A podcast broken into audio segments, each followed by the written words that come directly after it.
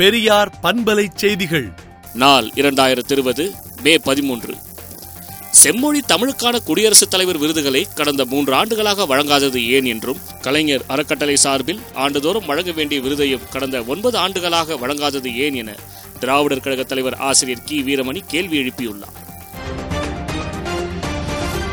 உலகளவில் கொரோனா வைரஸால் பாதிக்கப்பட்டவர்களின் எண்ணிக்கை நாற்பத்தி மூன்று லட்சத்து முப்பத்தி ஏழாயிரத்து அறுநூற்று இரண்டாகவும் இறந்தவர்களின் எண்ணிக்கை இரண்டு லட்சத்து தொன்னூற்று இரண்டாயிரத்து நானூற்று ஐம்பத்தொன்றாகவும் இந்தியாவில் பாதிக்கப்பட்டவர்கள் எழுபத்து நான்காயிரத்து இருநூற்று எண்பத்தொன்றாகவும் இறந்தவர்களின் எண்ணிக்கை இரண்டாயிரத்து நானூற்று பதினைந்தாகவும் தமிழ்நாடை பொறுத்தவரையில் பாதிக்கப்பட்டவர்கள் எட்டாயிரத்து எழுநூற்று பதினெட்டாகவும் இறந்தவர்களின் எண்ணிக்கை அறுபத்தொன்றாகவும் உயர்ந்துள்ளது. பாஜக ஆளும் மாநிலங்களில் தொழிலாளர் உரிமைகள் பறிப்புக்கு திமுக தலைவர் மு ஸ்டாலின் கடும் கண்டனம் தெரிவித்துள்ளார். நாடு முழுவதும் நான்காம் கட்டமாக ஊரடங்கு நீட்டிப்பு விதிமுறைகள் மே பதினெட்டுக்கு முன்பு அறிவிக்கப்படும் என பிரதமர் மோடி தெரிவித்துள்ளார்.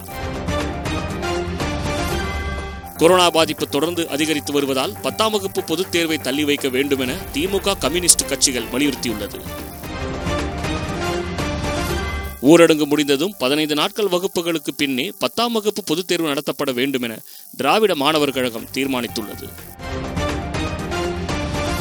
டாஸ்மாக் மதுபானங்களை ஆன்லைன் மூலம் விற்க உத்தரவிட வேண்டும் என்று தொடரப்பட்ட வழக்கை தள்ளுபடி செய்த சென்னை உயர்நீதிமன்றம் மனுதாரருக்கு ரூபாய் இருபதாயிரம் அபராதம் விதித்துள்ளது.